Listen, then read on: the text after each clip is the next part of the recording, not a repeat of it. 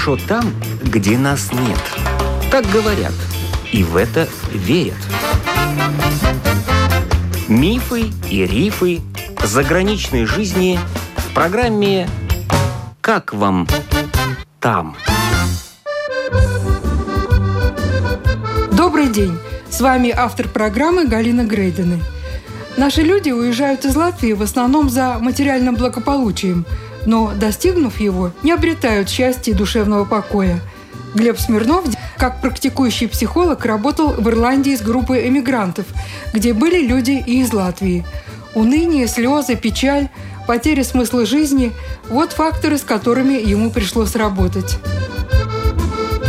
В Ирландию меня пригласили друзья. На самом деле давно мечтал съездить. Но я не был ни в Англии, ни в Ирландии. Что все-таки за люди собрались? Кто они? Люди были совершенно разные. Не только переселенцы из Латвии. У меня была группа людей, которые уже достаточно долго живут в Ирландии. Самая молодая мигрантка была полтора года э, жизни в Дублине с Украины. Остальные, ну, 5, 6, 10, даже 15 лет. И несколько человек было из Латвии, были с Украины, были с Литвы, были с России люди. Женщины, и пришли две пары, муж с женой. Я очень люблю весну. В Риге все расцвело, прекрасная погода, конец мая. Я лечу в Дублин, знаю, что это зеленая страна. Ну, выхожу с трапа самолета, меня встречает дождь моросящий, жуткий ветер, 3 градуса температура воздуха, жуткий холод. Я одеваю на себя все, что есть. Думаю, ну ничего, первый день. Но оказалось так, что мое пребывание в Дублине было как раз две недели. Я думал, ну, погода наладится, я посмотрю страну, пообщаюсь с людьми.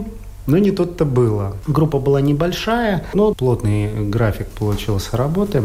Сложно сказать, вот причину, вот меня часто спрашивают причина, почему наши люди несчастны уехали и не нашли себя, не нашли счастья. Все-таки несчастны. Или к вам пришли только несчастные? В общем-то, люди-то едут отсюда, уезжают из нашей страны в поисках, ну, громко сказано, в поисках счастья, но ну, если так жизни. серьезно поговорить, да, базовые потребности, к сожалению, в нашей стране, ну, не у всех есть возможность удовлетворить в должной степени. Да, это и жилье, и питание, и социальные гарантии, потребность безопасности, очень важно. И уезжая в другие страны, в Ирландию, да, там предлагаются некие социальные гарантии, более-менее стабильная работа, зарплата, зарплата. Конечно, зарплата, ну, насколько я слышал, не настолько хороша, как хотелось бы, да, но, в общем-то, заработать здесь такие деньги достаточно непросто. И люди едут в поисках хорошей, комфортной жизни. Через какое-то время сталкиваются с тем, что работа есть, социальные гарантии есть, но внутри чего-то не хватает. Я рассматриваю вот внутреннюю неудовлетворенность с точки зрения системного подхода. Когда мы уехали со своей родины, ну, как говорят, родина-мать, вот раньше было такое понятие, сейчас, к сожалению, современная молодежь не понимает, что такое родина-мать. И в этом есть глубокий смысл в этом понятии.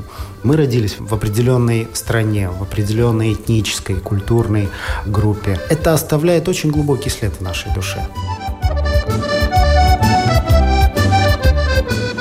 Моему великому сожалению, вот современный культ потребления заводит человека в глубокий экзистенциальный тупик, когда мы потеряли вот те нравственные семейные основы и, ну, какие-никакие духовные ценности. А сейчас на замену пришло Samsung Electronics, в общем-то, важно. Важно, чтобы мы были сыты, одеты, и нам было где преклонить голову, то чтобы мы не переживали, чем накормить наших детей, чтобы дети имели возможность учиться и получить достойное медицинское обслуживание. Это важно. Но когда человек не совсем понимает смысл своего существования и средства делает целью, я иногда слышу вот я получил то, что я хотел, я мечтал об этом. Человек показывает новый iPhone, говорит, это предел моих мечтаний, или новую машину. Но это очень печально, когда мечты человека сводятся ну, к какой-то электронной коробочке, которая через полгода, в общем-то, станет неактуальна, так как технология постоянно развивается, постоянно идет вперед. Когда человек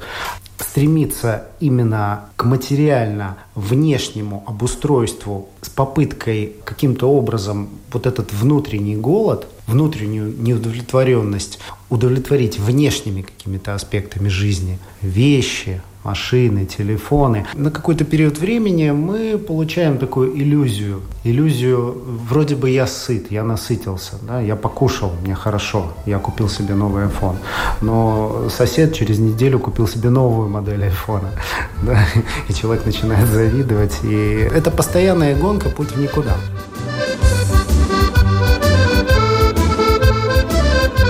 Дело в том, что если бы мы достаточно были искренни сами с собой и действительно задумались, ради чего мы живем, то многие вещи стали бы понятны. Но я говорю, ради чего, зачем тебе это? Ты уехал, ты не нашел себя. Ты ездишь туда-сюда между Ригой и Дублином. У меня есть один хороший знакомый. Он работает там три месяца, потом приезжает месяц-два здесь, деньги тратит, опять уезжает. И проблема в том, что человек занимался спортом, вел достаточно активный образ жизни, переехав туда, стал пить, употреблять алкоголь. Я говорю, ты разрушаешь себя. Да, он говорит, ну я не могу, я не удовлетворен тем, что есть, потому что семья в Риге, ребенок в Риге, а работа там. Надо зарабатывать. И человека разрывает. Человек не может найти своего места. Здесь он не находит себе места, потому что здесь он не нужен, он не чувствует своей необходимости. Эта страна не дает человеку чувства нужности. Ну, человек чувствует себя здесь чужим, потому что нет работы, потому что нет возможности себя реализовать. Уехав туда, да, человек реализовывает себя как строитель, получает ну, достаточно приличную зарплату. Но нужен ли он той стране? Тоже большой вопрос. А получив деньги, человек приезжает сюда, помогает своей семье, помогает своему ребенку. Да, дети обеспечены, да, жена обеспечена, но счастлив ли он? Я обычно говорю, если люди приходят ко мне на консультацию, я говорю, послушай себя, попробуй отбросить все идеи и просто побудь в тишине и послушай себя, что тебе скажет твое сердце, где действительно твой путь. И здесь мы уже подходим к вопросу экзистенциального смысла жизни. Все-таки. Я встретил одну семейную пару, очень замечательную семейную пару, открытую. Вот за весь мой опыт пребывания, пожалуй, единственная семья, с которой я легко говорил, мы очень легко общались, и не было тяжести.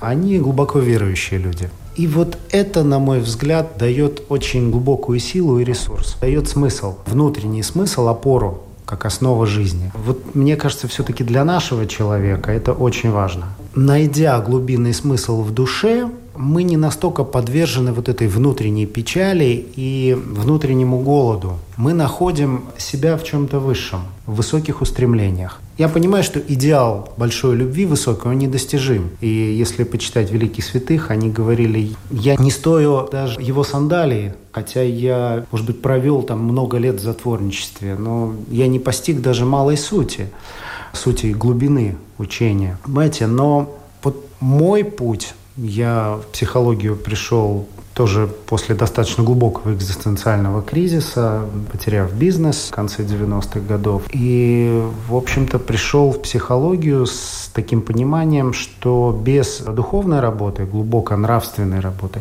а что такое нравственный человек? В общем-то, в Библии записано просто правило нормальной личности. Грубо скажу, заповеди – это просто свойство или качество нормальной личности, здоровой целостной, гармоничной.